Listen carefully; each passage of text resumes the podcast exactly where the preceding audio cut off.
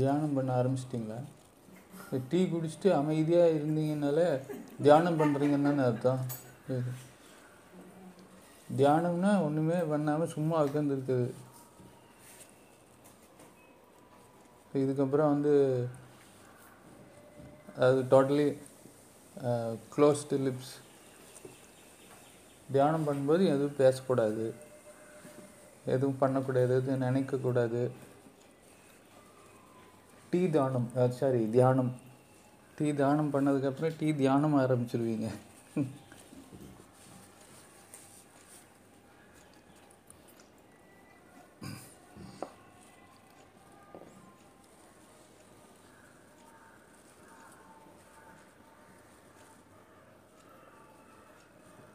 அந்த யானை கேள்விக்கு பதில் எதுவும் தெரிஞ்சதுங்களா?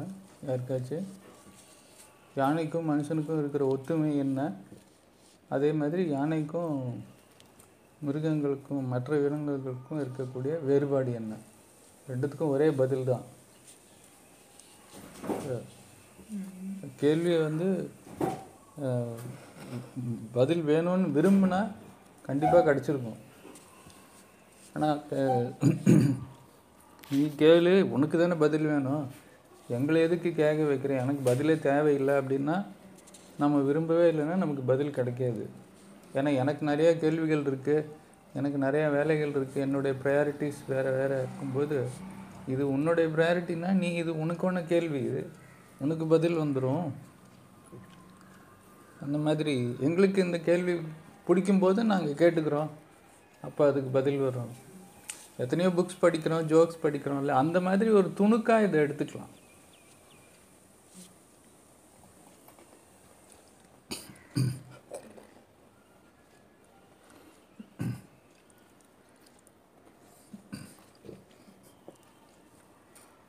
பழகுறது யானை பழகிறவங்கள கூட ம். அது மாதிரி மனுஷன் நம்ம ஒருத்தர் ஒருத்தர் பிடிச்ச மாதிரி பழகுறோம்ல அது மாதிரி நாய்கள் ரொம்ப நல்லா பழகும். நீங்கள் உங்களுக்கே தெரியும். யானைகள் நாய்கள் இதெல்லாம் ரொம்ப நல்லா பழகும். மான்கள் புலிகள் ஒருத்தர் வந்து திருச்சி பக்கத்தில் ஏதோ ஒரு இடத்துல நிறையா காட்டு விலங்குகள்லாம் ஒரு பெரிய ஏரியா மாதிரி வச்சு அவரே அதுக்கு வந்து கண்டு கட்டி போடாமல் உணவு கொடுத்து சுதந்திரமாக வளர்த்துக்கிட்டு இருக்காரு. அங்கே வந்து ஒட்டகச்சி அது பேர் என்ன? மாஸ்ட்ரிச்சு வான்கோழின்னு சொல்லுவாங்கல்ல அது. பாம்பு ஆமை இதெல்லாம் காட்டுக்குள்ளே இருக்கிறதெல்லாம் இங்கே இருக்குது அவர் வச்சுட்டு வாழ்த்துட்ருக்காரு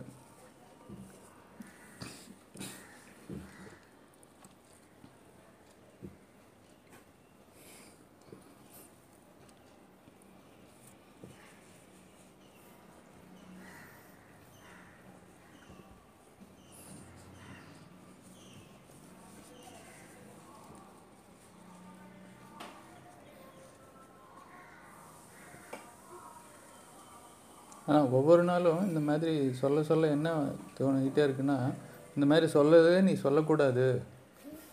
நீ சொல்கிறதே வந்து அவங்க வந்து எஃப்எம் ரேடியோவில் பாட்டு கேட்குற மாதிரி தான் கேட்டுட்ருக்குறாங்க. அந்த பாட்டு ப்ரோக்ராம் முடிஞ்சதுக்கப்புறம் ஆஃப் பண்ணிட்டு போயிடுறாங்களே தவிர அந்த பாட்டு வந்து அவங்களுக்கு பிரயோஜனப்படலை. வேணும்னா அவங்களே போட்டு கேட்டுக்கிட்டோம் அவங்களே போட்டு அவங்களே ஒரு சேனல் டியூன் பண்ணி கேட்டுக்கிட்டோம் அப்படின்னு சொல்லி எனக்கு வந்துட்டுருக்கு நீ இந்த மாதிரி பேசுகிறது வந்து எஃப்எம் ரேடியோவில் அந்த ஆர்ஜே விஜி அந்த மாதிரி பேசுகிறாங்க இல்லைங்களா?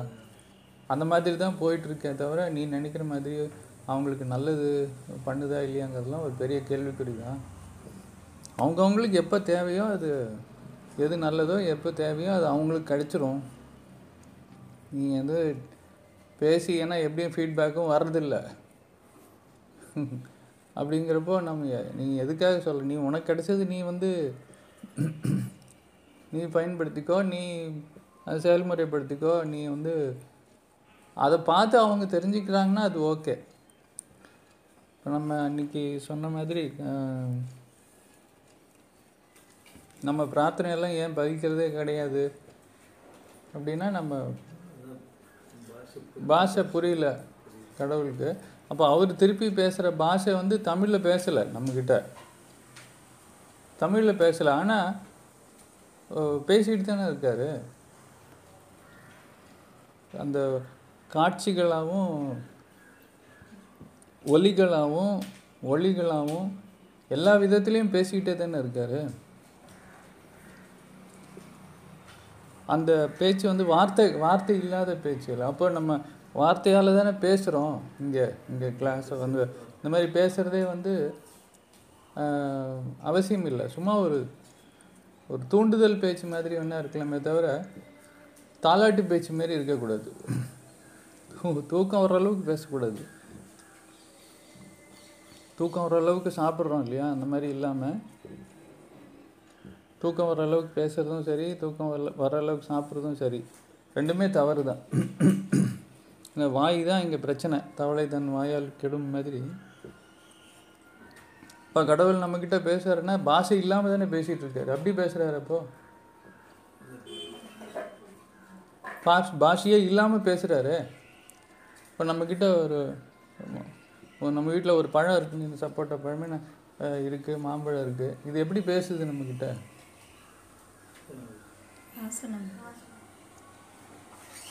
இப்போ வாசனை மூலியமாக பேசுது இன்றைக்கி வாசனை வருதா? இன்னைக்கு. இன்றைக்கி வரல. அப்போ இன்றைக்கி அது பேசலை. இப்போ நாளைக்கு வருதுன்னு வச்சுக்கோங்க. நாளைக்கு வாசனை வருது அப்படின்னா நாளைக்கு பேசுதுன்னு அர்த்தம். பேசுது தானே. நம்ம காதால் தான் கேட்கலையே தவிர மூக்கால அதை கேட்டுட்டோம். எப்படி நம்ம கண்ணால் சாப்பிட முடியும்? காதால் ஒலிகள் மூலிமா உணவு கிடைக்கும். மூக்கால் சுவாசம் மூலிமா சாப்பிட முடியும். அப்படிங்கிறப்போ இந்த இடத்துல இன்னைக்கு பேசாத மாம்பழம் நாளைக்கு அதனுடைய பாஷையான வாசனைங்கிற பாஷையை வச்சு நம்மக்கிட்ட பேசுது. அப்போ அந்த வாசனை வந்து நம்மளை என்ன செய்யுது? ஈர்க்குது. இன்னைக்கு ஈர்க்கலை. இன்னைக்கு ஈர்க்கலை நாளைக்கு ஈர்க்குது. அப்படின்னாக்கா என்ன அர்த்தம் அப்போ?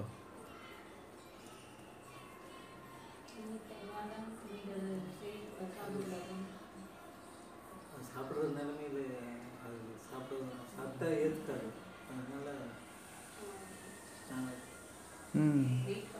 அப்போ இன்னைக்கு அதை சாப்பிடக்கூடாது. நாளைக்கு சாப்பிடணும். அப்படின்னா நீ இப்போ தான் வந்து என்னை எடுத்துக்கணும். நீ இப்போ தான் என்னை வந்து எடுத்துக்கணும் நான் ரெடி இப்போ. அப்போ அந்த ஈர்ப்பு அப்படிங்கிறது இருக்கு இல்லையா? இப்போ நம்ம இயற்கையினுடைய விதிகளில் பார்த்தீங்கன்னா அது லா ஆஃப் அட்ராக்ஷன்னு சொல்லிட்டு ஈர்ப்பு விதி அப்படின்னு ஒன்று இருக்கும். ஈர்ப்பு விதினே நாம் எதை விரும்புகிறோமோ அதாவது எதை பற்றி நினச்சிக்கிட்டே இருக்கோமோ நல்ல விஷயமா இருந்தாலும் சரி நல்லா இல்லாத விஷயமா இருந்தாலும் சரி அந்த ஈர்ப்பு வந்து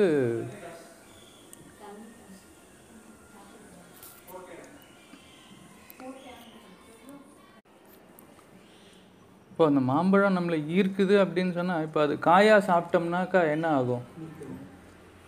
காயா சாப்பிட்டோம்னா? சரி நமக்கு அது புளிக்குது நமக்கு அது பிடிக்கல அப்படிங்கிறது அந்த பிடிக்காமல் போயிடும். இது ரொம்ப புளிக்கும். இது வந்து இப்படி இருக்கும் இவனுக்கு புளிக்கும் அப்படின்னு அந்த மாம்பழத்துக்கு எப்படி தெரியும்? அந்த மாம்பழத்துக்கு எப்படி தெரியும்? இப்போ மனுஷங்கன்னா இப்போ நீங்கள் வந்து வெண்டைக்காய் பொரியல் நல்லா விரும்பி சாப்பிட்றீங்கன்னா அதை நான் ஒரு தடவை பார்த்துருக்கேன். அதனால இவனுக்கு வெண்டைக்காய் பொரியல் பிடிக்கும் அப்படின்னு சொல்லிட்டு எனக்கு தெரியும். அந்த மாம்பழத்துக்கு எனக்கு அது புளிக்கும். காயாக இருக்கும்போது சாப்பிட்டா மனுஷனுக்கு இது புளிக்கும் அப்படின்னு மாம்பழத்துக்கு எப்படி தெரியும்னு கேட்குறேன் நான் கேட்குற கேள்வி புரியுதா? மாம்பழத்துக்கு மாம்பழத்துக்கு தெரியாதா? இல்லை, நான் கேட்குற கேள்வி புரியுதா புரியல மாம்பழத்துக்கு அது அதுக்கப்புறமா வாசனை வருது இல்லை வாசனை பழம் பழுத்ததுக்கப்புறம் வாசனை வருது இல்லையா இந்த வாசனை வந்து நம்மளை ஈர்க்குது. இப்போ அதுக்கு எப்படி தெரிஞ்சுது? இவனுக்கு இது பிடிக்கும் இவனை சாப்பிட்றதுக்கு நாம் இவனை இழுக்கலாம். இவனை ஈர்க்கலாம். கரெக்டா? மாம்பழத்துக்கு எப்படி தெரியுங்கிறது தான் கேள்வி. மாம்பழம் இங்கே கடவுள் கிடையாதுல்ல. மாம்பழம் இங்கே படைக்கிற சக்தி கிடையாது. மாம்பழம் இங்கே படைக்கிற சக்தி இருக்கா அதுக்கு. அதுவே ஒரு படைப்பு தான். அதுக்கு அறிவு இருக்கா? அது தன்னை போ தன்னை போல் ஏதாச்சும் உருவாக்குமா? இப்போ பஞ்ச சக்திகள் வந்து சேர்ந்து ஒரு மரத்தையும் பழத்தையும் உருவாக்குற மாதிரி ஒரு மாம்பழம் எதையாச்சும் உருவாக்குமா? அது உருவாகி அது பயன்படுத்தப்பட வேண்டிய ஒரு பொருள். ஒன்று அழுகி போகணும் இல்லைன்னா எடுத்து கன்சியூம் பண்ணணும். கரெக்டு இவன் சாப்பிட்றதுக்கு இவனுக்கு அது பிடிக்கும் இவனுக்கு அது பிடிக்காம இருக்கும் அப்படின்னு அதுக்கு எப்படி தெரியும்னு கேட்குறேன் அதுக்கு தெரியாது. அதுக்கு தெரியாதுன்னா உனக்கு முன்னாடி நாள் அதை ஈர்க்கலையே உன்னை. அதுக்கு அடுத்த நாள் தானே அட்ராக்ட் பண்ணுது. இப்போது ஒரு நீங்கள் மேக்கப்லாம் போடுறீங்கல்ல? இல்லை என்ன பண்ணுறீங்க ஒரு ஆண் பெண் ரெண்டு பேர் இருக்காங்கன்னு வச்சுக்கோங்க. அந்த இடத்துல என்னை வந்து அந்த பொண்ணு பார்க்கணும் இல்லை என்னை அந்த பையன் பார்க்கணும் அப்படின்னா நான் என்னை என்ன பண்ணிக்கிட்டா அவன் என்னை பார்ப்பான்? நான் என்னை ரொம்ப அழகாக காமிச்சிக்கிட்டேன்னு வச்சுக்கோங்க. பவுடர் அடித்து லிப்ஸ்டிக் போட்டு நல்ல ஒரு அருமையான ட்ரெஸ் போட்டு ஷூ போட்டு எதுக்காக இந்த அலங்காரம்? இந்த அலங்காரம் வந்து ஈர்க்கிறதுக்கு தானே? ஈர்க்கிறதுக்கு தானே? அப்போ இதெல்லாம் போட்டால் அவனுக்கு பிடிக்கும். அப்படிங்கிறது தெரிஞ்சு நாம் அதை நம்மளே நம்மளை அலங்காரப்படுத்திக்கிறோம். இப்போ இந்த மாம்பழம் தன்னுடைய வாசனையினால் தன்னை அலங்காரப்படுத்திக்குது. கரெக்டு தானே? அதுக்கு எப்படி தெரியுங்கிறது வேறு கேள்வி. அதுக்கு வேற ஒரு காரணம் இருக்குது ஆனால் அது ஈர்க்குதுங்கிறத மட்டும் வச்சுக்கோங்க இப்போதைக்கு. ஏன்னா அந்த கேள்விக்குள்ளே போனால் வேற டிஸ்கஷன் ஆகிடும் இப்போ ஈர்க்குது. அப்போ அது ஈர்க்காதப்போ சாப்பிடக்கூடாது. ஈர்க்காத ஈர்க்கிறத சாப்பிடணும். ஈர்க்கிறது நமக்கு தேவை. ஈர்க்கிறது தான் நமக்கு நன்மை. ஏன் அது ஈர்க்குது? இப்போ காயா சாப்பிட்டோம்னா சிக்கலாகும். வயிறில் பிரச்சனை வரும். ஜீரணமாகாது. இல்லையா? அப்போ மாங்காய்? மாங்காய். இப்போ மாம்பழம் அவ்வளோ நல்ல வாசனை வருது. சாப்பிடும்போதும் உங்களுக்கு அதுக்கேற்ற மாதிரி டேஸ்ட் இருக்குது பிடிச்சிருக்கு. விரும்பி சாப்பிட்றோம். இந்த மாம்பழமே நேற்றுக்கு காயாக இருந்தப்போ நம்ம நமக்கு அது புளிப்பு தன்மை இருக்கும். அந்த வாசனையும் வந்திருக்காது. கலரும் இருக்காது. அப்படின்னா அது வந்து நாம் சாப்பிடக்கூடாது இல்லை இதுலேயே சொல்கிறேன் இந்த பழத்திலேயே காய் தன்மை இருக்கக்கூடியது. இப்போ நீங்கள் வந்து ஒரு பழம்னா இந்த இது வச்சு கண்டுபிடிச்சிடலாம். ஒரு வெண்டைக்காய் எடுத்துக்கோங்க. இல்லை ஒரு பாவக்காய் எடுத்துக்கோங்க. மோந்து பார்த்தா மோந்து பார்த்தா உங்களை ஈர்க்குதா? ஈர்க்கல கிடையாது. ஈர்க்கலைல்ல ஈர்க்காது எதுவுமே. அப்போ நீங்கள் ஈர்க்காததை இப்போ சாப்பிடக்கூடாதுன்னு தானே சொல்கிறீங்க இப்போ ஈர்க்கலைல்ல மாம்பழம் இன்னும் பழமாக இருக்கும்போது தானே நம்ம நம்மளை ஈர்க்குது. பழமாக ஆகாத போது நம்மளை ஈர்க்காத போது நம்ம சாப்பிடக்கூடாதுன்னா காய்கள். எந்த காய்? புடலங்காய் வெண்டைக்காய் இந்த பாவக்காய் பூசணிக்காய். எந்த காயாச்சு? எப்பயாச்சு ஒரு தடவையாவது கடையிலையோ வீட்லேயோ நம்மளை அதனுடைய வாசனையை வச்சு ஈர்க்குதா? கலர் என்ன வேணாலும் பண்ணிக்கலாம். கலர் வந்து நம்மளே நம்மளுக்காக இல்லை. அந்த கலர் வந்து பார்த்து அதை சாப்பிட்றதுக்குன்னு சில ஜீவன்கள் இருக்குது இப்போ ஒரு முருங்கைக்கீரையோ ஏதோ ஒரு கீரை செடியில் இருக்குது கருவேப்பிலை செடி ஏதோ ஒரு செடியில் இலைகள் இருக்குது எந்த ஜீவன் வந்து இந்த இலையை நோக்கி போகுது? எது? ஆடு மாடெல்லாம் அந்த இலையை நோக்கி போகுதுன்னா அப்படின்னா என்ன அர்த்தம்? ஆடு மாட்டுக்கு அது ஈர்ப்பு சக்தி இருக்குது. அதனுடைய வாசனையும் அதனுடைய சுவையும் எதை ஈர்த்துருக்குன்னா ஆடையும் மாட்டையும் ஈர்த்துருக்கு. இப்போ நம்ம மாம்பழம் வந்து நம்மளை ஈர்க்குது. இதேமாரி அரிசி தானியம் கோதுமை இது இதெல்லாம் எதை ஈர்க்கும்? அவ்வளோதான் அப்போ அரிசி தானியம் தட்டில் இல்லை. காய்கறி தட்டில் இல்லை. ஆனாலும் அது சாப்பிட்றோம் அதெல்லாம் வேறு சமாச்சாரம். இந்த ஈர்ப்பு அப்படிங்கிறதுக்கு ஒரு உதாரணம். அதெல்லாம் சாப்பிட்றோமே அப்படின்னா சாப்பிட்டும் இருக்கோம் அவ்வளோதான் சாப்பிடக்கூடாத பொருளை நாம் சாப்பிட்டுக்கிட்டே இருக்கிறோம் டெய்லி இப்போ சிக்கல் வர்றதுக்கு அது அது ஒரு அதனால் அந்த பொருள் நம்மளை எதுவும் செய்யக்கூடாத அளவுக்கு அதை நாம் செஞ்சுட்டு சாப்பிட்ணும். அதான் கருத்து. அந்த ஈர்க்கிறது தான் நமக்கு வழிகாட்டின்னு சொல்கிறேன் மழையில் நினைகிறது நமக்கு ஈர்க்கும் அப்படின்னாக்கா நமக்கு அந்த மழை அந்த சில்னஸ் நமக்கு தேவை. குழந்தைங்களாம் விளையாடுறாங்க அப்படின்னா அது அவங்களுக்கு தேவை. இப்போ அந்த மாதிரி ம மனுஷனுக்கு வந்து செயல் செயல்னு ஒன்று இருக்குது ஓய்வுன்னு ஒன்று இருக்குது ஆக்டிவிட்டி ரெஸ்ட்டு இதில் எது ஈர்ப்பு? நமக்கு எது பொதுவான ஈர்ப்பு இருக்கும்? இப்போ செயலில் ஈர்ப்பு இருக்காதா? செயல் செய்யறதுக்கு ஈர்ப்பு இருக்குமே? நீங்கள் காலில் சக்கரம் கட்டிட்டுல ஓடிட்டு இருக்கீங்க எப்போ பார்த்தாலும்.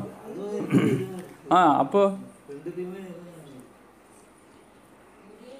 அப்போ ஈர்ப்புங்கிறது செயல்லையும் இருக்குது ஓய்வுலையும் இருக்குல்ல? நீங்கள் செயல் பண்ணிக்கிட்டே இருந்தால் உடம்பு வந்து ஓய்வை ஈர்க்கும். நீங்கள் ஓய்வுலேயே இருந்தீங்கன்னா எந்திரிச்சு ஏதாச்சும் வேலை செய்யலாமேன்னு ஈர்க்கும். அப்போ இந்த செயல் ஓய்வு இது ரெண்டுத்துக்குமே ஈர்ப்பு இருக்குது ஏதோ ஒரு உடற்பயிற்சி செய்கிறோம் காலையில் எந்திரிச்சேன் அப்படின்னா அந்த ச- அந்த சமயத்தில் வந்து என் உடம்பு ஓய்வை தான் ஈர்த்துக்கிட்டு இருக்கு அப்படின்னு சொன்னாக்கா அதாவது தூக்கத்தை தான் ஈர்த்துக்கிட்டு இருக்கு அப்படின்னு சொன்னால் அந்த சமயம் வந்து நாம் ஈர்ப்பு இருக்கிற சைடில் போகணுமா? இல்லை வலுக்கட்டாயமாக எழுந்திரிச்சு நீ வந்து அப்போ ஈர்ப்பு தானே நல்லது. எதை நமக்கு ஈர்ப்பு இருக்கோ அதுதானே நல்லதுன்னு இப்போ மாம்பழத்தை வச்சு சொன்னீங்க. காய் வேணான்ட்டீங்க பழம் வேணுன்ட்டீங்க. ஸோ ஃபஸ்ட்டு நம்மளை வந்து உணவு வந்து எதை வச்சு ஈர்க்கும் அப்படின்னு சொன்னால் ஒரு பேக்கரி வழியாக போனாலும் சரி ஒரு ஹோட்டல் வழியாக போனாலும் சரி முதல் வந்து வாசனை தான். கலரில் கூட ஏமாந்துடலாம். ஆனால் அந்த வாசனை மூலிமா இந்த இயற்கையான பொருட்கள் ஈர்க்கும். கலர் மூலியமாகவும் இருக்கும் பார்த்த உடனே நமக்கு அதை சாப்பிடணும் போல் தோணும் அந்த ஈர்ப்பு இருக்கும். ஆனால் அந்த வாசனையும் அந்த சுவையோடு சேர்ந்தது தான் அந்த வாசனை. ஆனால் இப்போ இங்கே பாருங்க நம்ம ஒரு மாம்பழத்தை சாப்பிடும்போது வாசனையும் சுவையும் கலர் மூணுமே சேர்ந்து நமக்கு கிடைக்கும். ஆனால் இப்போ நம்ம இதுக்கு நிகராக நாம் ஒன்று செய்கிறோம் வச்சு ஒரு காய் நாம் சமையல் பண்ணுறோன்னு வச்சுக்கோங்க. இப்போ சமையல் பண்ணும்போது அதனுடைய வாசனை எல்லாம் அந்த கொதிக்க வைக்கும்போது போயிடும். இப்போ கேரட் சாம்பாரே வைக்கிறோம் கேரட்டில் இருக்கக்கூடிய அந்த ஒரு வாசனையோ ஏதோ ஒன்று இருந்துச்சு இல்லையா? அது அதில் போயிடும் கொதிக்க வைக்கும்போதே அந்த ஸ்மெல்லு போயிடும். அதை வந்து அவங்க கிச்சன்லேயே சாப்பிட்ருவாங்க இங்கே வர்றது வந்து ஆமாம் அந்த சுவை அந்த சுவை வந்து நாம் சேர்த்திருக்கோம். நாக்குக்கு மட்டும்தான் சுவை சேர்க்க முடியுமே தவிர அந்த வாசனையை நாம் சேர்க்க முடியாது. வாசனை போயிடுச்சு. ஆனால் அந்த வாசனை சேர்ந்தாதான் ஃப்ளேவர் வாசனையும் சேரணும். அதனால தான் எந்த மிருகமும் பார்த்திங்கன்னா மோந்து பார்த்து தான் சாப்பிடும். நம்ம தான் மோந்து பார்க்குறது இல்லை. ஏன்னா டைம் இல்லை. ஏன்னா அது அடுத்ததை எடுத்து வாயில் போடணுமே. ஏன்? இப்போ இருக்கிற பத்து நிமிஷத்தில் எவ்வளோ நம்ம வந்து அபேஸ் பண்ண முடியும்? எவ்வளோ அமுக்க முடியும்? அப்படின்னு தானே பார்க்குறோம். அந்த ஒரு பத்து நிமிஷத்தில் எவ்வளோ நம்ம உள்ளே தள்ள முடியும் அப்படின்னு பார்க்குறோம். அவசரத்தினாலையும் ஒரு ஆசைனாலையும் ஒரு அவநம்பிக்கைனாலையும் இப்போ பேராசைன்னு கூட வச்சுக்கலாம். உணவை உணவு மேலே ஈர்ப்பு மனுஷனுக்கு. ஏன்னா மற்றது எல்லாத்தையும் கட் பண்ணிட்டோம் அதனால ஈர்ப்பு அங்கே வந்துருச்சு.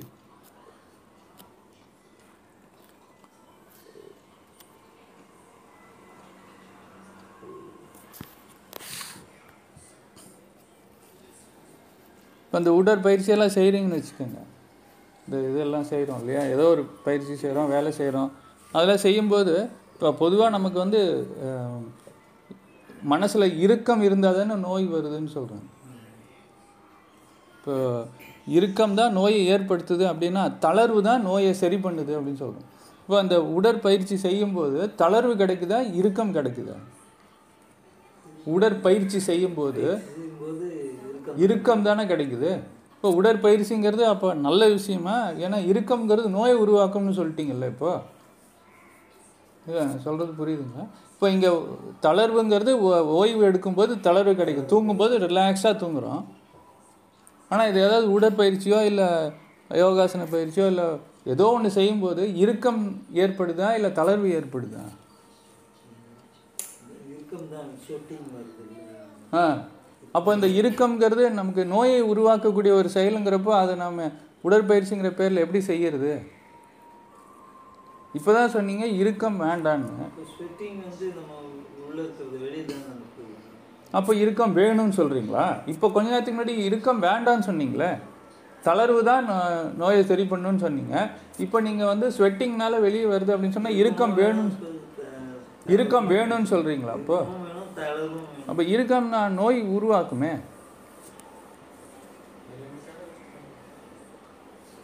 நோய் உருவாக்குறது எதுக்கு? வேணும்னே எடுத்துக்கு விஷத்தை சாப்பிட்ற மாதிரி இருக்க. லிமிட்டடாக விஷத்தை சாப்பிட்டுக்கோ அப்படின்னு சொல்கிற மாதிரி இருக்குல்ல.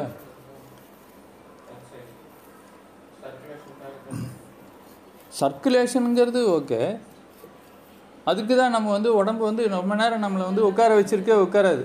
சும்மா எந்திரிச்சு நீ நட அந்த மாதிரி அப்பப்போ சொல்லும். இயல்பாகவே ஒரே மாதிரி இருக்க முடியாது நம்ம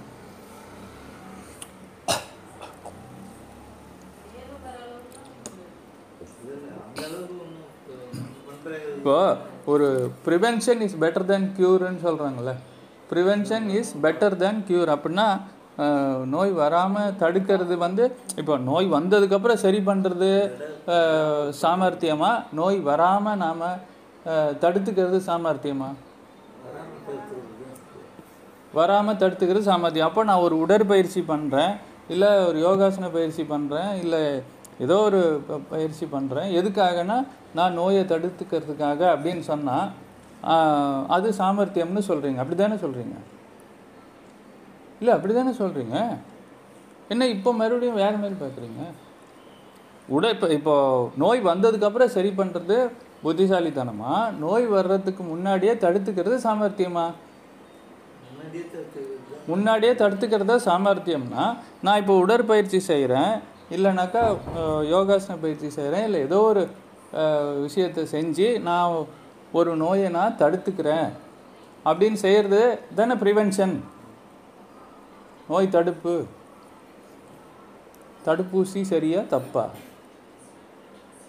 தடுப்பூசி அது மாதிரி தானே? இப்போ இந்த மாதிரி தடுப்பு சார்ந்த ஒரு செயல் செய்யும்போது நீங்கள் தடுப்பு நீங்கள் தடுப்பு சார்ந்த செயல்காக இது நான் வர வேண்டாம் இது எனக்கு வேண்டாம் அப்படிங்கிறதுனால நான் தடுத்துக்கிறேன். தடுத்துக்கிறதுக்கான செயல் செய்யறது சாமர்த்தியமா இல்லையான்னு கேட்குறேன்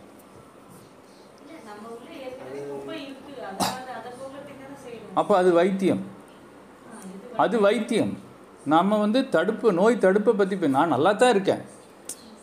நான் நல்லா தான் இருக்கேன் யோகா பண்றதுக்கு சில பேருக்கு ஏற்கனவே இருக்கும் டாக்ஸின்ஸ் எல்லாம் அதெல்லாம் ரிமூவ் பண்றதுக்காக ஏங்க நான் நல்லா தாங்க இருக்கேன். நான் நல்லா தூங்குறேன் சாப்பிட்றேன் எல்லா வேலையும் செய்கிறேன் எனக்கு வந்து எனர்ஜி இருக்குது எல்லாமே கரெக்டாக தான் இருக்குது எனக்கு கழிவு இருக்கா இல்லையான்னு நீங்கள் சொல்கிறீங்க ஆனால் எனக்கு ஒன்றும் தெரியல. என்னுடைய வேலைகள்லாம் செய்ய முடியுது அப்படிங்கிறப்போ அந்த நான் வந்து பிபி வரக்கூடாது சுகர் வரக்கூடாது ஆரோக்கியமாக இருக்கணும் அப்படின்னு சொல்லிவிட்டு நான் உடற் உடற்பயிற்சி செய்கிறேன் இல்லை யோகாசன பயிற்சி செய்கிறேன் அப்படின்னு சொன்னால் இந்த இடத்துல ப்ரிவென்ஷன் இஸ் பெட்டர் தேன் க்யூர்னு சொல்கிறீங்களே நோய் எனக்கு நோயே இல்லை. நீ இல்லை லேப் டெஸ்ட் பண்ணியாச்சு நான் உடல் ரீதியாகவும் மன ரீதியாகவும் எல்லாமே நான் I am fit and fine இப்போ நான் நோய் வராமல் தடுக்கிறதுக்கு இந்த மாதிரி ஒரு ஆரோக்கியமான உடற்பயிற்சியோ இல்லை இந்த மாதிரி பயிற்சிகள் செய்யும்போது வெத்தலை பாக்கு வச்சு கூப்பிடுறீங்க. ஆனால் இப்போ தான் கொஞ்ச நேரத்துக்கு முன்னாடி சொன்னீங்க நோய் வந்ததுக்கப்புறம் சரி பண்ணுறதை விட சாமர்த்தியம் நோய் வர்றதுக்கு முன்னாடி தடுக்கிறது புத்திசாலித்தனம்னு. இப்போ தானே சொன்னீங்க. நீங்களே சொன்னது தான் மறுபடியும் மறுபடியும் மாற்றி மாற்றி பேசக்கூடாது. உடம்புல இருக்கிறதெல்லாம் முதல்ல இருக்கா அப்படிங்கிறத நாம் யாரும் கன்ஃபார்ம் பண்ண முடியாது. அது ஒரு ஒருத்தருக்கும் மாறும். இருக்கலாம். கண்டிப்பாக இருக்க தான் செய்யும். இப்போ இருக்கிற காலகட்டத்தில் இப்போ ஆனால் அதுக்குண்டான செ- வெளியே உடம்ப அதை பார்த்துக்குச்சிங்க.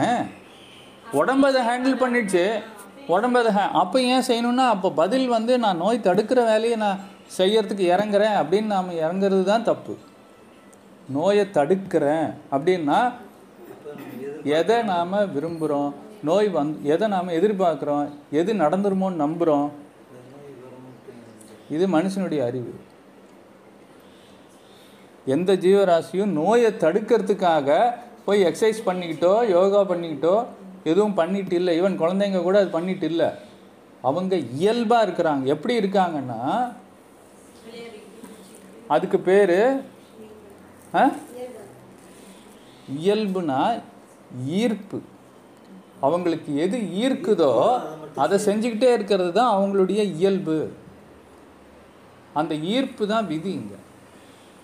ஈர்ப்பு தான் நமக்கு நம்மளை எது ஈர்க்குதோ இ- இயற்கையான விஷயத்தை பற்றி பேசுகிறேன் மனுஷன் உருவாக்கின விஷயங்கள் அவனை ஈர்க்குதுங்கிறது அவனுடைய அது வேற.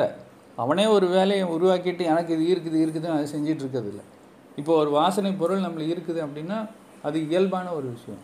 ஒரு உணவுப் பொருள் நம்மளை ஈர்க்குது ஒரு ஓய்வு நம்மளை இருக்குது. ஒரு செயல் செய்ய நம்மளை ஈர்க்குது அன்பாக இருக்க ஈர்க்குது குதிச்சு விளையாட இருக்குது. மழையில் நனைய இருக்குது.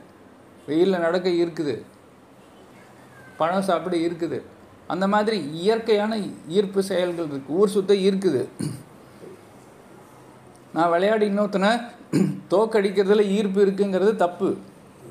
ஏன்னா அந்த இடத்துல வந்து இன்னொருத்தனுடைய தோல்வியில் நான் ஜெயிக்கிறேன் அப்படிங்கிறது வந்து ஈர்ப்பு இருக்குது அப்படின்னு வந்து அது ஈர்ப்பு கிடையாது. அது வந்து ஒரு ஆசை. அது வந்து ஒரு என்ன சொல்கிறது ஒரு திருப்தி கூட கிடையாது. ஆமாம் அது ஈர்ப்பு இல்லை. மனுஷன் உருவாக்கிக்கிட்ட ஒரு செயல். அப்போ அந்த ஈர்ப்பு சார்ந்த விஷயம் இப்போ விளையாடலாம் அப்படின்னு சொல்லி சந்தோஷத்தை பகிர்ந்துக்கிறது ஒரு ஈர்ப்பு. குழந்தைங்களுக்குலாம் அந்த ஈர்ப்பு இருக்கும். இங்கே சந்தோஷத்தை நாம் யாரும் பகிர்ந்துக்கிறதே கிடையாது. ஏன்னா கிடைச்சதா அப்படியே நாமளே வச்சுக்கிட்டு இருக்கிறோம். எனக்கு ஏதோ ஒரு விஷயம் கிடச்சிதுன்னா அதை நம்ம பகிர்ந்துக்கணும் அப்படிங்கிற ஈர்ப்பு செயல் சந்தோஷம் அந்த குழந்தைங்களுக்கு இருக்குது வாங்க விளையாடலாம். வாங்க விளையாடலாம். ஏன் சொல்கிறாங்க சந்தோஷத்தை பகிர்ந்துக்கிறாங்க. இல்லை நான் இங்கே நான் தனியாக விளையாடணும். ஏன்னா என் சந்தோஷம் தான் முக்கியம். ப்ரையாரிட்டிஸ் என் சந்தோஷம்தான் முக்கியம்? எனக்கு ப்ரையாரிட்டிஸ் இருக்குது என்னுடைய சொந்த நேரத்தை நான் உன் கூட ஷேர் பண்ணிக்க மாட்டேன். அந்த மாதிரி ஈர்ப்பெல்லாம் வந்து சுயநல ஈர்ப்புகள். அப்போ அந்த ஆங்கிளில் இந்த யோகாசன பயிற்சியோ இந்த உடற்பயிற்சியோ அப்போ நல்லதா? நல்லது இல்லையா? இப்போ நீங்கள் நம்ம சொ கேட்குறோம். எதுக்காக கேட்குறோம்? எந்த விதத்தில் இது? எந்த விதத்தில் இது பலன் இருக்கும்? எத்- இதனுடைய பலன் கூடுதலாக இந்த பலனுக்கும் இந்த பலன் இல்லாத தன்மைக்கும் என்ன வித்தியாசம் இது? இது தேர்வு செய்யணுமா செய்யக்கூடாதா?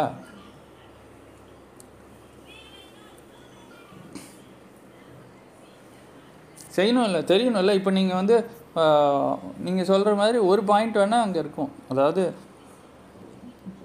நாம் வந்து சரியான போஸ்டரில் இல்லாததுனால இட் இஸ் ஏற்கனவே கழிவுகள் இருக்குதுன்னு சொல்கிறீங்க அந்த கழிவுகள் இருக்கிறதுனால நம்ம நேராகவே நிற்க முடியல நேராக உட்கார முடியல. முதுகெலுமே நேராகவே வைக்க முடியலன்னா நமக்கு வந்து ப்ரிவென்ஷன்லாம் கிடையாது. க்யூர் பண்ண வேண்டியது ரொம்ப இருக்குன்னு அர்த்தம். எல்லாருமே நோய்வாய்ப்பட்டு தான் இருக்கிறோம். அப்படி நான் பர்ஃபெக்டாக இருக்கேன்.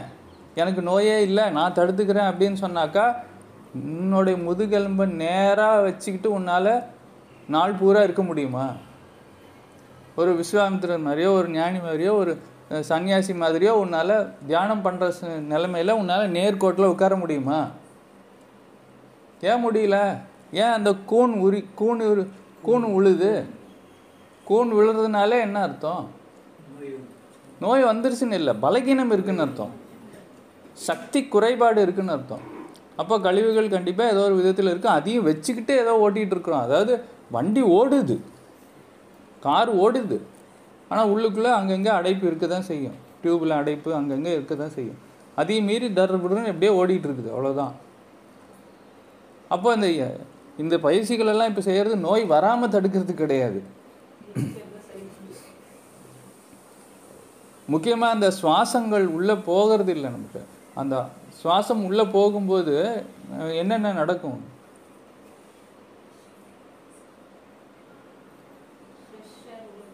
ஆ முதல்ல சுவாசம் உள்ளே போகணும்ல. உயிர் சக்தி காற்றுல போகணும் இல்லையா? உயிர் சக்தி காற்றுல போகணும். அது அந்த அது காற்றுல காலையில் நேரத்தில் பண்ணிங்கன்னாக்கா அந்த பியூர் ஏர் உங்களுக்கு ஆக்சிஜன் வந்து உயிர் சக்தியை கொடுக்குது. ரெண்டாவது அந்த அட் அந்த பிரபஞ்ச சக்தின்னு ஒன்று சொல்லுவாங்க. அதுவுமே அந்த மூச்சு காற்று வழியாக உள்ளே போகும். அந்த வெப்பம் அந்த வெப்பம் எவ்வளோ உடம்புக்கு தேவையான வெப்பமும் அந்த இடத்துல உள்ளே போகும். இங்கேயே உங்களுக்கு மூணு நாலு சக்திகள் உள்ளே போயிடுது. அப்போ இந்த இடத்துல நோய் தடுக்கிறதுக்காக இது பயன்படலை. யார் யாருக்கு தேவையோ அது ஆமாம் ஆனால் அதை விட பெரிய ஒரு மருந்து என்ன அப்படின்னா அந்த இடத்துல அந்த உடம்பு இது நோயை சரி பண்ணுறதுக்கு எனக்கு இந்த பயிற்சி செய்யன்னு ஈர்த்தா தான் நமக்கு அது பொருத்தம். ஆனால் அது ஈர்ப்பு வந்து தூக்கத்தை தான் ஈர்க்குது அப்படின்னா அங்கே தூக்கம் தான் இங்கே நோய் சரி பண்ணுற மருந்து. இந்த இடத்துல இறுக்கம் வழியாக நோய் சரியாகுதா தளர்வு வழியாக நோய் சரியாகுதாங்கிறது தான் வித்தியாசம்.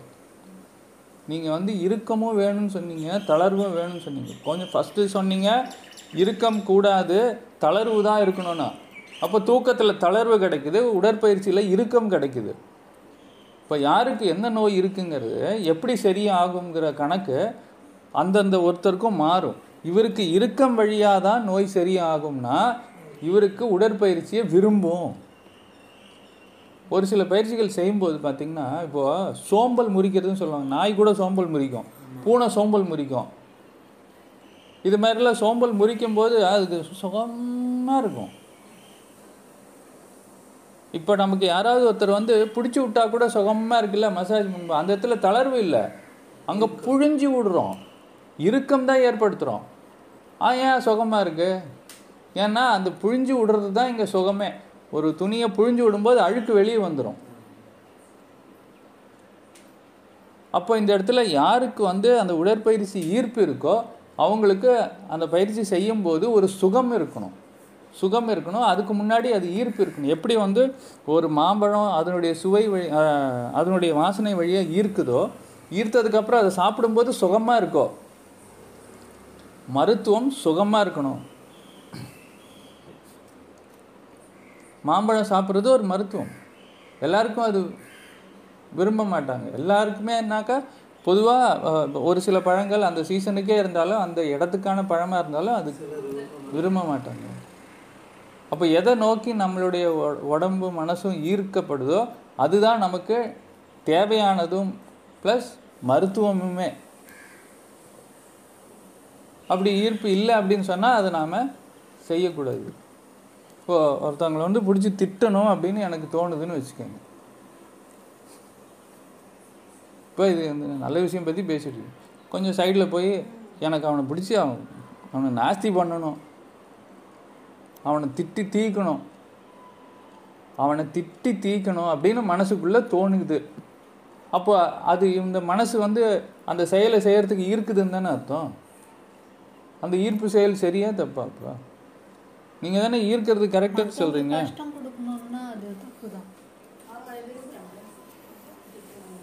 ம். இல்ல. கஷ்டப்படுத்துறது வந்து ஈர்க்க அப்போ இவங்க சொல்கிற மாதிரி இவங்க சொல்கிற மாதிரி ரெண்டு பேருமே கரெக்டாக தான் சொல்கிறீங்க இவங்க விரும்புகிறாங்களே அதை செய்யறத அப்படின்னு கேட்குறாங்க நீ வந்து அது செய்யும்போது மற்றவங்களுக்கு கஷ்டம் இருக்கே அப்படின்னு சொல்கிறாங்க அப்போ ரெண்டுத்தையும் சேர்த்து செய்யணும்னா என்ன பண்ணுறது இது ரெண்டுத்தையும் சேர்க்கணும். அவங்கள திட்டியும் தீக்கணும். ஆனால் அதை அவங்கள கஷ்டப்படுத்தவும் கூடாதுன்னா எப்படி செய்யறது?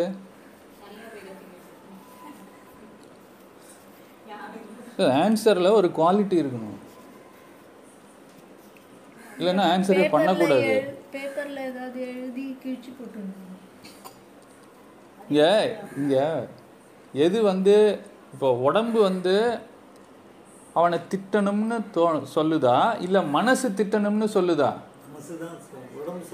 உடம்பு என்னைக்காச்சும் வாய் வந்து அவனை போய் திட்டு திட்டு அப்படின்னு வாய் சொல்லுதா? மனசு தானே சொல்லுது. அப்போ எப்படி திட்டணும்? மனசில் தாங்க திட்டணும். ஓ ஃபினிஷ் மனசு தானேங்க திட்டுச்சு. அது திட்டு அதை தாங்க இப்போ அதுக்கு க- இப்போ தமிழ் இல்லை. தமிழ் பாஷை இல்லை. ஆங்கில பாஷை இல்லை. எப்படி திட்டுவீங்க? திட்டணும்னு தோணுது. சரி ஏதோ ஒரு பாஷை இருக்குங்க. இங்கே தமிழ் இருக்கு. நமக்கு சேதம் பண்ண ஒரு ஜாப்பனீஸ்காரன்.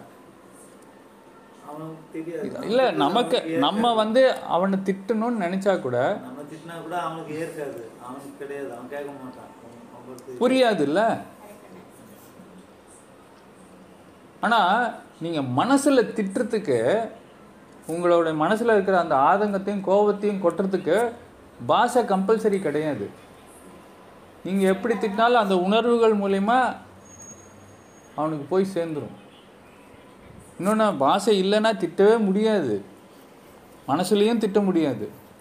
ரெண்டாவது பாஷை இல்லைன்னா திட்டணுங்கிற சூழ்நிலையுமே உருவாகாது. எதுக்கு திட்டணும்?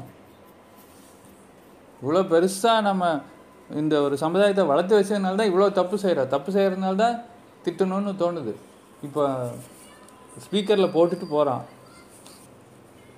அவனை கூப்பிட்டு வச்சு ஏன் ஏன் இப்படி பண்ணுற அப்படின்னு சொல்லணும்னு தோணுதுன்னு வச்சுக்கோங்க. ஸ்பீக்கரில் என்ன போடுறான்? மறுபடியும் வார்த்தைகள் தானே? அந்த சப்தங்கள் தானே? மனுஷன் உருவாக்கின சப்தங்கள். இப்போ கட்டடம் கட்டுறாங்க. எவ்வளோ சத்தம் வருது. கட்டடம் கட்டணுன்னா அதுக்கு முதல்ல உங்களுக்கு ஆரம்பத்துலேருந்து பார்த்தீங்கன்னா அதுக்கு அறிவு வேணும். அதுக்கு உபகரணங்கள் வேணும். ஃபேக்ட்ரி வேணும். மண் வேணும். இது எல்லாத்தையும் கொண்டு வரணும். இதுக்கு பாஷை வேணும். பேச்சு வேணும். அடிப்படையில் எண்ணும் எழுத்தும் வேணும். எண்களும் எழுத்துக்களும். அது இல்லைன்னா எதுவுமே பண்ண முடியாது. அப்போ மனுஷனுடைய தப்பு அங்கேருந்து இருக்குது நம்பர்ஸ் அண்ட் லெட்டர்ஸ் அப்போ அந்த வார்த்தைகளை இல்லைன்னாக்கா த அவனை திட்டணுங்கிற சூழ்நிலையே உருவாகாது. அப்படியே திட்டி தான் ஆகணும். இப்போ நீங்கள் வந்து சூ வார்த்தை இல்லாமல் வாழ முடியாது. திட்டி தான் ஆகணும்னா மனசில் திட்டிடணும். திட்டி என்ன செய்யணும்? ரிலீஸ் பண்ணி திட்டுறதுனால என்ன ஆகும்? திட்டணுங்கிறது ஈர்ப்பு. அவன் செஞ்ச வேலைக்கு அவனை என்ன பண்ணணும் அப்படின்னு சொல்லி நாம் நினைக்கிறோம்.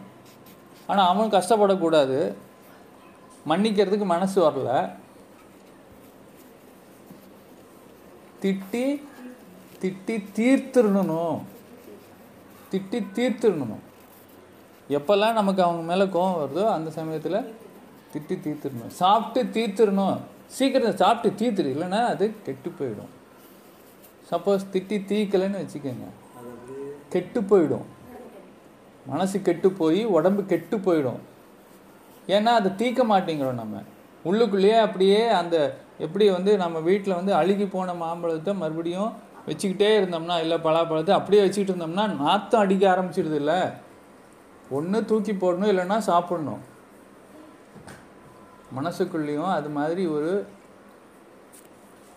வஞ்சனை ஒரு வைராக்கியமோ இல்லை ஏதோ ஒரு விஷயம் ஒரு என்ன சொல்கிறது ரிவெஞ்ச் எடுக்க வேண்டியது இருக்குது ஆனால் அவன் மேலே வந்து அதை நாம் காட்ட முடியாத ஒரு சூழ்நிலை. அப்போ என்ன ஆகும்? உள்ளுக்குள்ளேயே நம்ம வச்சுட்டு இருக்கனால தீர்க்க மாட்டேங்கிறோம். ஒன்று திட்டி தூக்கி வெளியே போட்டுடணும் சாப்பிட்டுடணும். இல்லைன்னா சாப்பிட்டுடணும். அவங்க வாங்கிக்க மாட்டாங்கல்ல உங்களுக்கு தெரியும் அவங்களுக்கு தெரியாதுல்ல. இதுதான் அந்த செய்வினைன்னு சொல்கிறது செய்வினைன்னு ஒன்றுமே கிடையாது. ஆனால் அது ரொம்ப பலகீனமாக இருந்தாங்கன்னு வச்சுக்கோங்க. ரொம்ப பயந்தவங்க பலகீனமாக இருந்தால் அந்த பயத்தினாலேயே அதாவது நமக்கு வந்துருமோ வந்துருமோ அப்படின்னு சொல்லி இப்போ பயப்படுறாங்க பார்த்தீங்களா அவங்களுக்கு அவங்களுக்கு தான் அது வரும். செய்வினை செயல்வினைலாம் யாருமே யாருக்குமே வைக்க முடியாது. ஒரே ஒருத்தர் ஒருத்தருக்கு மட்டும் வைக்கலாம். Allowed one to one allowed ஒருத்தர் ஒருத்தருக்கு மட்டும் செய்வினை வைக்கலாம். யாரு? அவங்களே அவங்களுக்கே வச்சுக்கலாம்.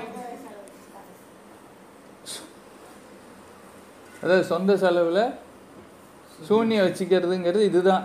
ஒருத்தர் ஒருத்தருக்கு மட்டும்தான் அலௌடு எப்படி ஒருத்தனுக்கு ஒருத்திங்கிறது மாதிரியோ. இன்னொருத்தருக்கு நாம் எதுவுமே பண்ண முடியாது. அவங்களா நினச்சிக்கிட்டா தான் இல்லை அவங்களுடைய தவறுகள்னால எது வேணாலும் நடக்கலாம். நம்ம கஷ்டங்கள் எல்லாம் நமக்கு வர்றதுக்கு காரணம் நம்ம தான்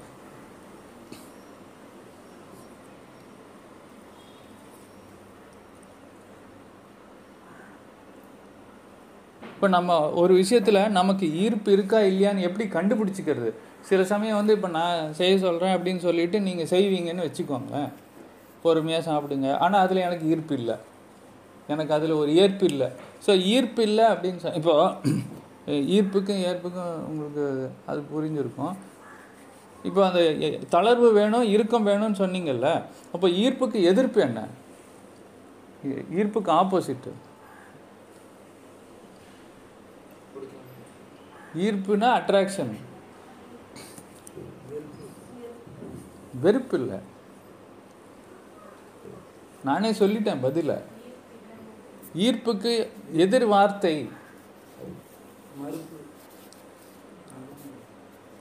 எதிர்ப்புங்க. எதிர்க்கிறது. இப்போ ஈர்ப்புக்கு ஆப்போசிட் எதிர்ப்பு தானே? அதுதான் நானே சொல்லிட்டேன்னு சொன்னேன். சூரியன் இருக்கு பூமி சுற்றி சுற்றி வருது. சூரியனை பூமி சுற்றி சுற்றி வருதுன்னா ஒரு பொண்ணை ஒரு பையன் சுற்றி சுற்றி வரான்னு வச்சுக்கோங்க. மறுபடியும் அந்த பொண்ணு பையன் மேட்டரில் தான் எல்லாம் நிறைய ஆன்சர் வரும். அதனால் அந்த அது மேட்டர்னு சொல்கிறது தப்பே கிடையாது அது அதில் தான் ரகசியமே இருக்குது எல்லாத்துலேயும். எல்லா கேள்விகளுக்கும் அந்த இடத்துல ஆன்சர் இருக்கும். ஒரு பொண்ணும் பையனையும் வச்சு எல்லா கேள்விகளுக்கும் ஆன்சர் கண்டுபிடிச்சிடலாம். ஒரு பொண்ணை ஒரு பையன் சுற்றி சுற்றி வரான் அப்படின்னா பூமி சூரியனை சுற்றி சுற்றி வந்துக்கிட்டு இருக்குது. அப்படின்னா பூமிக்கு பூமிக்கு சூரியன் மேலே ஈர்ப்பு இருக்கா இல்லையா? சுற்றி சுற்றி வருதுன்னா என்ன? பையனுக்கு பொண்ணு மேலே ஈர்ப்பு இருக்கு. ஆனால் அந்த பொண்ணு ஓடிக்கினே இருக்கு வராதா வராதா வராதா அப்படின்னு. சூரியன் என்ன செய்யுது? ஈர்ப்பு இருக்கு. அப்படின்னா இந்த பூமியை சூரியன் கிட்ட போய் விழமாட்டேங்குது சுத்திக்கிட்டே தான் இருக்கே தவிர இது அட்ராக்ஷன் இருக்குன்னாக்கா அது போய் அந்த சூரியனில் போய் இடிச்சிடணும்ல. சூரியனை போய் ஏன் இடிக்க மாட்டேங்குது?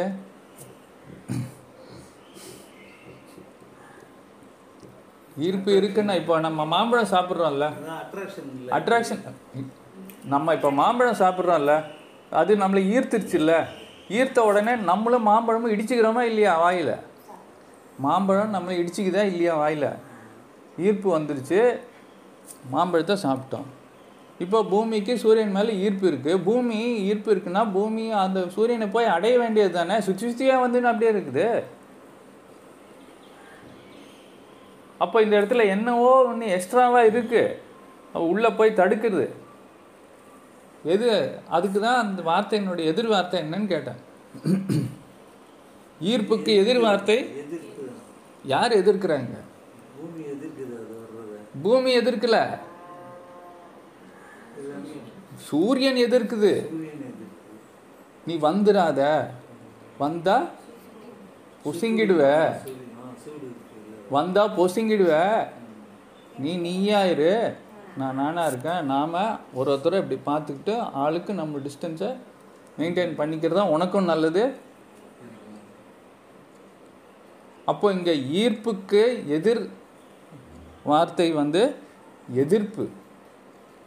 எதிர்ப்பு வேணுமா வேணாமா இப்போ? எதிர்ப்பு வேணும். வேணும். இவ்வளோ நேரம் ஈர்ப்பு தான் வேணும் ஈர்ப்பு தான் வேணும்னு சொல்லிட்டு இருந்தீங்க. இப்போ எதிர்ப்பு வேணும்னு சொல்கிறீங்க எதிர்ப்பு இருந்தால் தானே பூமியை இங்கே காப்பாற்ற முடியுது. கரெக்டு தானேங்க? இப்போ இந்த மாம்பழ சமாச்சாரத்தில் எது எதிர்க்கு? எதிர்ப்புங்கிறது எங்கே? ஈர்த்துருச்சு. நம்ம சாப்பிட்டோம். அப்போ இந்த இடத்துல ஈ- எதிர்ப்புங்கிறது இங்கே காயில் வருமானத்தில் எதிர்ப்பு இல்லை இப்போ நீ வந்து காயின் சொல்கிறது வந்து ஈர்ப்பே இல்லை. எந்த காய் மேலேயும் ஈர்ப்பு கிடையாது நமக்கு. எந்த காயும் வா வந்து என்ன சாப்பிடு அப்படின்னு சொல்லாது. அது அது நம்ம மனுஷன் சாப்பிடக்கூடிய பொருளே கிடையாது எந்த காயுமே. அப்படி சாப்பிடக்கூடிய பொருளாக இருந்தால் அது ஈர்த்து இருக்கணும் அந்த விஷயம் இல்லை அது முடிஞ்சு போச்சு அந்த சாப்டர் இப்போ ஈர்த்துருச்சு. இப்போ எதிர்ப்புங்கிறது எங்கே வருதுன்னு கேட்குறேன் நான். நிறைய சாப்பிட்டா அதுக்கப்புறம் போதுன்ற திகட்டி வரும். அதுதான் இந்த திட்டி தீக்கிறதுங்கிற மாதிரி சாப்பிட்டு தீத்துடணும் திகட்டி நிறுத்திடணும். எவ்வளோ மாம்பழம் சாப்பிட முடியும்? இதுக்கு மேலே சாப்பிட முடியாது. அப்படின்னா இதுக்கு மேலே அந்த ஈர்ப்பு எப்படி நம்மளை ஈர்த்துச்சோ இவ்வளோ நேரம் இப்போ எதிர்க்க ஆரம்பிச்சிடும் அதே பொருளே நம்மளை இப்போ எதிர்க்கும். எந்த பொருள் நம்மளை ஈர்த்துச்சோ அதே பொருளை நம்மளை எதிர்க்கும். பொருள் அதே தான் அதே மாம்பழம் தான். அதே மனுஷன்தான். கொஞ்ச நேரத்துக்கு முன்னாடி ஈர்த்துச்சு. இப்போ எதிர்க்குது. இப்போ அது ஒவ்வொரு நிமிஷமும் இந்த தன்மைகள் மாறிக்கிட்டே இருக்கிறத தான் இந்த ஜெய கிருஷ்ணமூர்த்தி சொல்கிறாரு அருமையாக ஒரு வீடியோவில் சொன்னார். அப்போது நீ ஒரு ஒருத்தரையும் ஒவ்வொருத்தராக பார்க்கும்போது நீ புதுசாக தான் பார்க்கணும். அவன் அப்படி இவன் இப்படி இவன் ஆமாம் ஆமாம் அந்த பழைய பதிவுகள். அவன் அப்படி தான் அவன் அப்படி தான் பண்ணுவான். அப்படின்னு சொல்லி நாம் சில விஷயங்களை வந்து பதிவு பண்ணிவிட்டு அதுக்கேற்ற மாதிரி நாம் பழகுறோம் பார்த்தீங்களா? அது தப்பு. மாறுவாங்க. எப்படி உங்களுக்கு சீசன்ஸ் மாறுது? மாறுது. ஒரு ஒரு நாளும் மழை பெய்யுதா? இல்லை ஒரு ஒரு நாளும் வெயில் அடித்தா இல்லையே ஒவ்வொரு நாளும் வேறு வேறு மாதிரி இருக்கும்போது அந்த சக்திகளுக்கு ஏற்ற மாதிரி தானே மனுஷனும் மாறுவான். அப்படி மாறும்போது ஆட்டோமேட்டிக்காக அந்த தன்மைகள் மாறுச்சுன்னா அந்த மனசே மாறும்போது நம்ம பார்க்கறது மட்டும் பழசை வச்சுக்கிட்டே நம்ம அவங்கள பார்த்துட்ருக்கோம். கீதா சித்தினா இப்படி தான் இருப்பாங்க. சுந்தரி சித்தினா இப்படி தான் இருப்பாங்க. மாற மாட்டேன்றாங்க. இல்லை மாறுவாங்க. நான் என்ன சொல்கிறேன்னா நம்ம அவங்கள பார்க்குற என் பார்க்குற பார்வை சரியா நம்ம வந்து இப்படின்னு ஃபிக்ஸ் பண்ணிக்க கூடாது. இன்னைக்கு ஈர்க்கிறவங்க நாளைக்கு எதிர்ப்பாங்க. இன்னைக்கு நல்லா பேசுகிறோம் நாளைக்கு இன்னைக்கு பாராட்டுறோம் நாளைக்கு திட்டுவான். நான் இன்னைக்கு தலையில் தூக்கி வச்சு ஆடுவேன் நாளைக்கு காலில் மிதிப்பாங்க. அதனால தான் இந்த பெருமையில் பூரிச்சு போயிடவும் கூடாது. யாராச்சும் நம்மளை தப்பாக சொன்னால் நம்ம நொந்து நூடுல்ஸாக போயிடவும் கூடாது. நம்மளுடைய இன்னைக்கு என்ன? இன்னைக்கு என்னமோ வறுக்கிறாங்க பாரு ஃபிஷ்ஷா இல்லை இல்லை இல்லை மேலேருந்து தான் இன்னைக்கு தான் இன்றைக்கி தானே ஃப்ரைடே அப்போ இன்றைக்கி தான் ஃப்ரை இது ஃபிஷ் ஃப்ரையுமா அவ்வளோ கிளியராக தெரியுது. ஃபிஷ்ஷே சாப்பிடாதவனே சொல்கிறேன் நான். ஃபிஷ்ஷு ஃப்ரை மேல் வீட்டில் இருந்து வருது. இப்போ ஃப்ரீயாக உங்களுக்கு மூக்கு வழியாக சாப்பிட்டுட்ருக்குறீங்க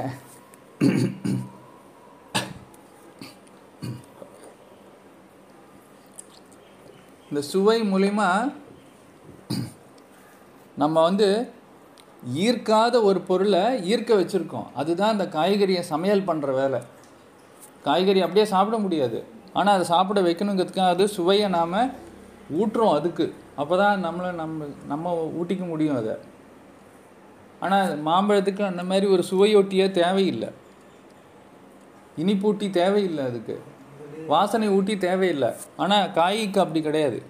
கனிகளுக்கு எல்லாமே இயல்பாக இருக்குது அதுக்கு உண்டான கலர் இருக்குது சுவை இருக்குது வாசனை இருக்குது ஆனால் கலரும் சரி.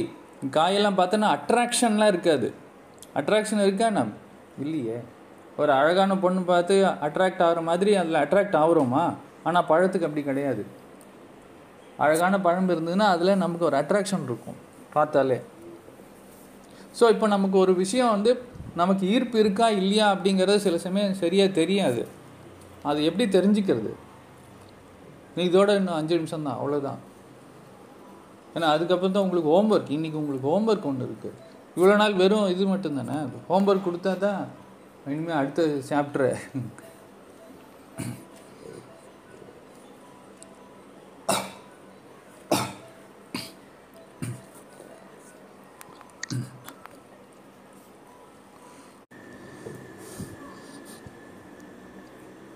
இந்த இயல்பான ஈர்ப்பு செயல்கள் நிறையா நமக்கு கண்ணுக்கு தெரியும். தினசரி இப்போ சூரியனை பார்த்த உடனே இந்த பூக்கள்லாம் மலரும் பார்த்தீங்களா?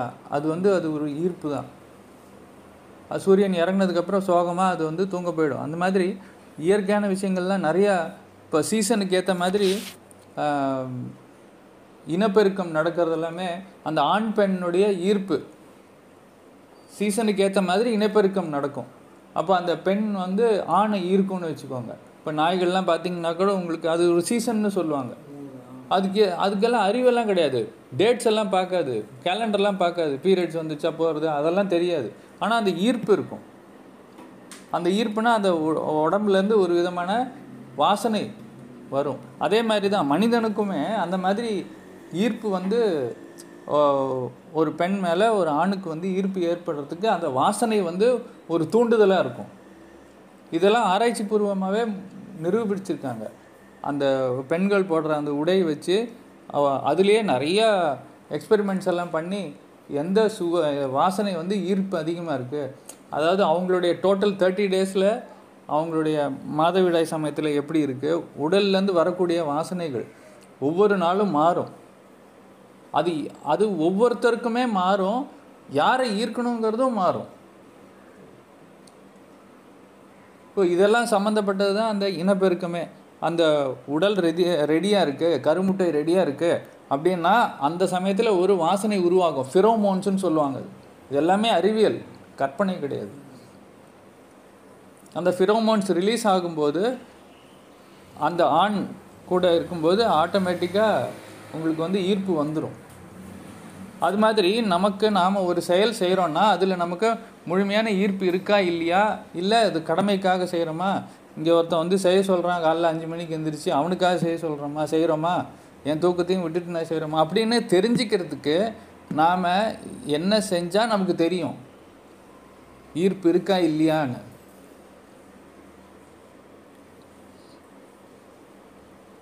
இப்போது ஒரு சப்ஜெக்ட் எடுக்கிறாங்க கிளாஸில் ஒரு நூறு பசங்க இருக்காங்கன்னு வச்சுக்கோங்களேன். ஃப்ரண்ட் ரோவில் உட்காந்துருப்பாங்க மிடில் ரோவில் உட்காந்துருப்பாங்க கடைசி ரோவில் உட்காந்துருப்பாங்க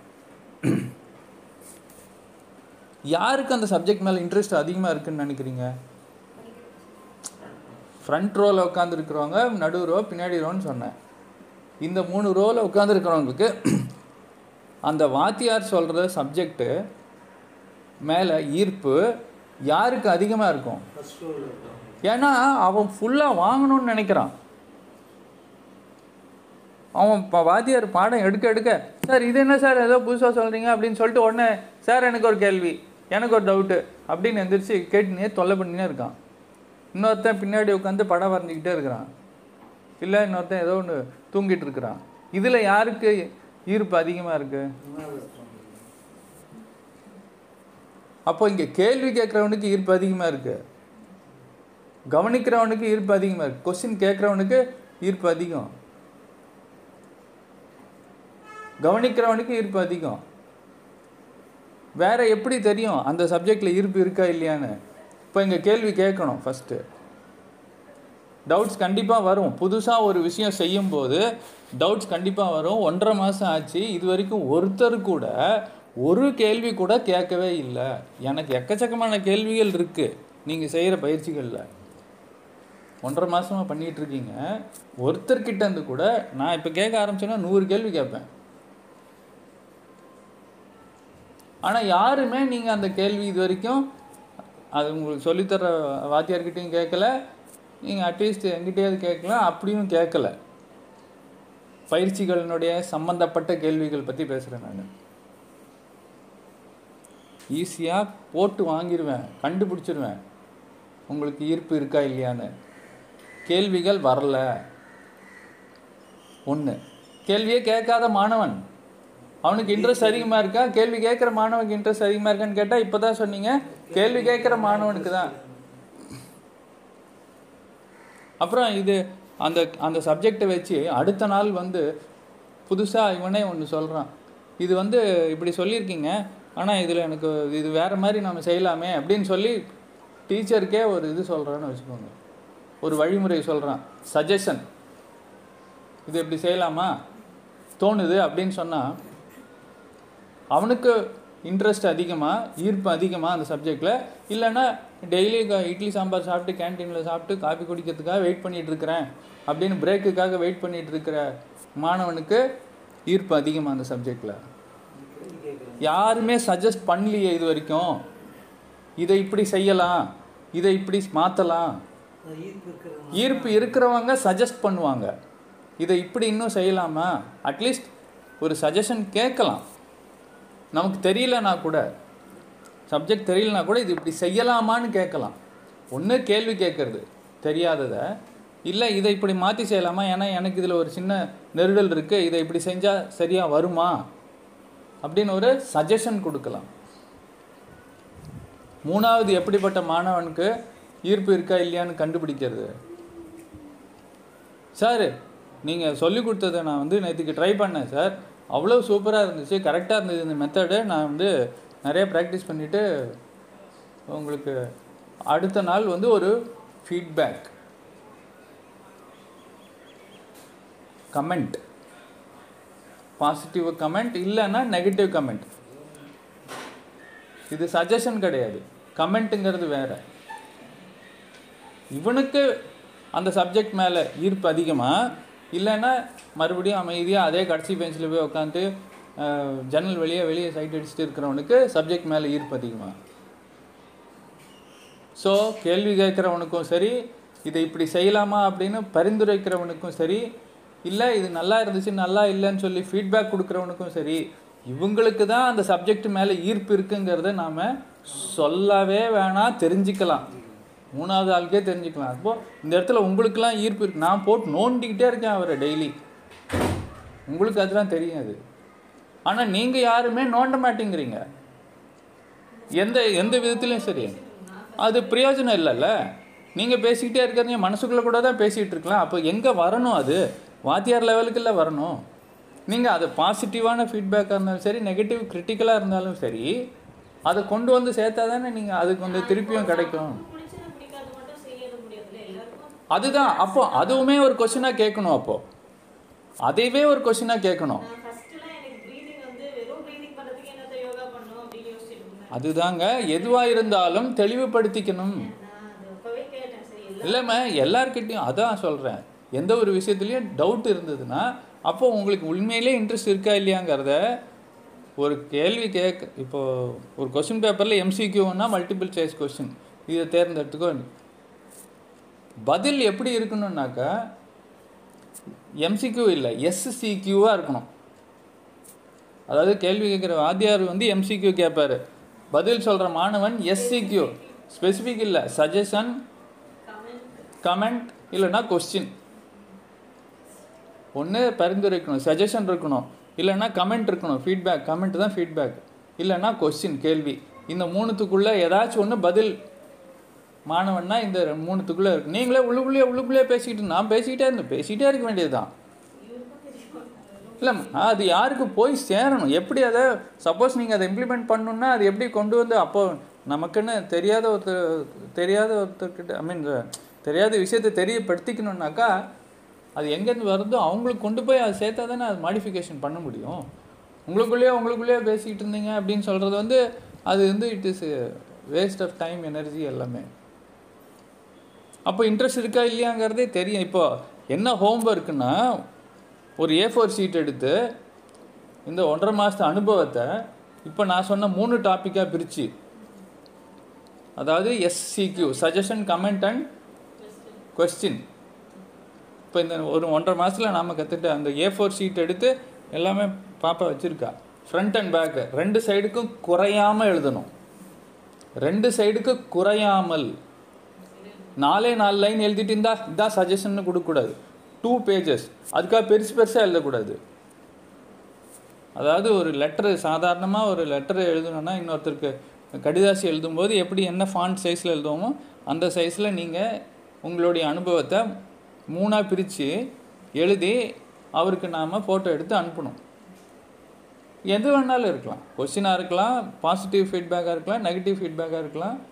இல்லைனாக்கா சஜஷனாக இருக்கலாம். ஏன்னா அவருக்கு தெரியாத விஷயங்களும் இருக்கும். அவருக்கும் அவ வளர்ச்சிக்கு தேவையான ஒரு இதுவும் கிடைக்கும். ஒரு வாய்ப்பு உருவாக்கி நம்ம தருவோம். அதை செய்யணுமா செய்யக்கூடாதா ஃபஸ்ட்டு அப்போ தான் உங்களுக்கு ஈர்ப்பு இருக்கா இல்லையா அப்படிங்கிறது தெரியும். ஈர்ப்பு தான் நம்ம செய்யணும். காயை சாப்பிடக்கூடாது. பழத்தை தான் சாப்பிடணும். ஈர்ப்பு தான் வேணும்னு சொல்லியிருக்கீங்க. அது எப்போ எதிர்க்குதோ அப்போ நிறுத்தணும். ஆனால் இங்கே ஈர்ப்பே இருக்கா இல்லையா அப்படிங்கிறது தான் இங்கே முதல் கேள்வி.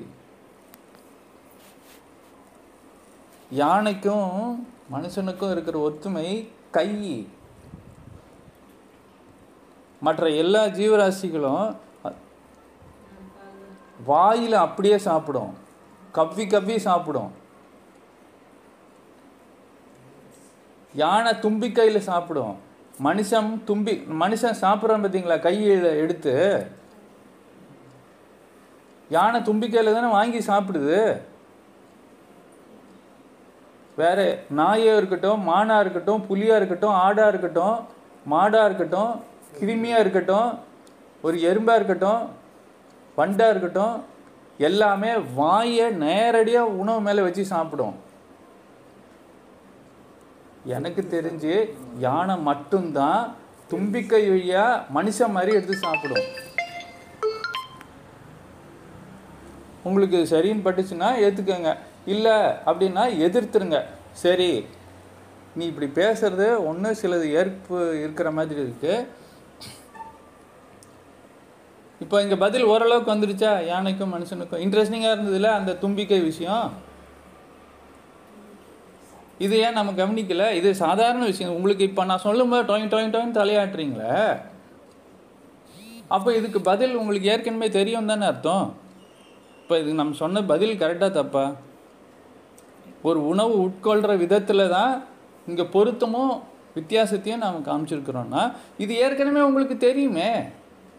இப்போ நான் சொன்னது சொன்னது ஆமான்னு சொல்கிறீங்கன்னா அங்கீகாரம் பண்ணியிருக்கீங்கன்னா இது ஏற்கனவே தெரிஞ்சிருக்கு. அப்புறம் ஏன் சொல்லலை? அதுதான். ஸோ ஒரு விஷயத்தை நம்ம எந்த ஒரு விஷயமா இருந்தாலும் பாடம் எடுக்கிறதா இருக்கட்டும் பயிற்சியாக இருக்கட்டும் ஒன்று அதில் ஈர்ப்பு இருக்கணும். ஈர்ப்பு இருக்கா இல்லையாங்கிறத இந்த பயிற்சியில் உங்களுக்கு இந்த இந்த எக்ஸசைஸ் நான் சொன்ன டூ டூ பேஜஸ் ஹோம்ஒர்க்கில் தெரிஞ்சிடும் எதிர்ப்பு இருக்குன்னா இது எனக்கு வேணவே வேணாம்.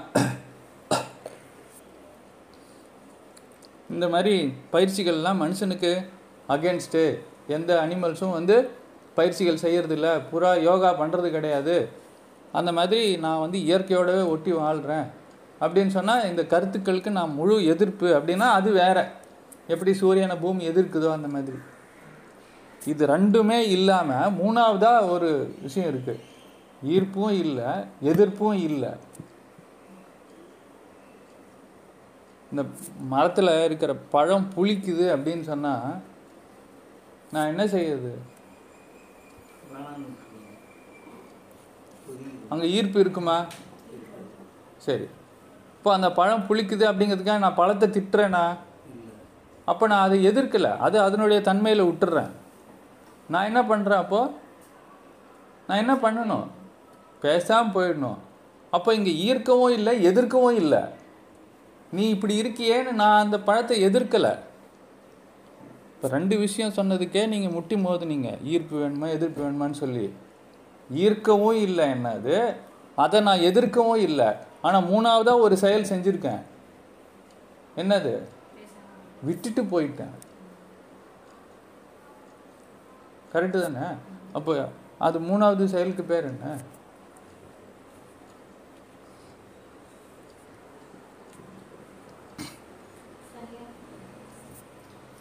மூணாவது செயலுக்கு பேர் என்ன? சரி அதை கொஸ்டினை வச்சுக்கோங்க. மூணாவது செயல் என்ன?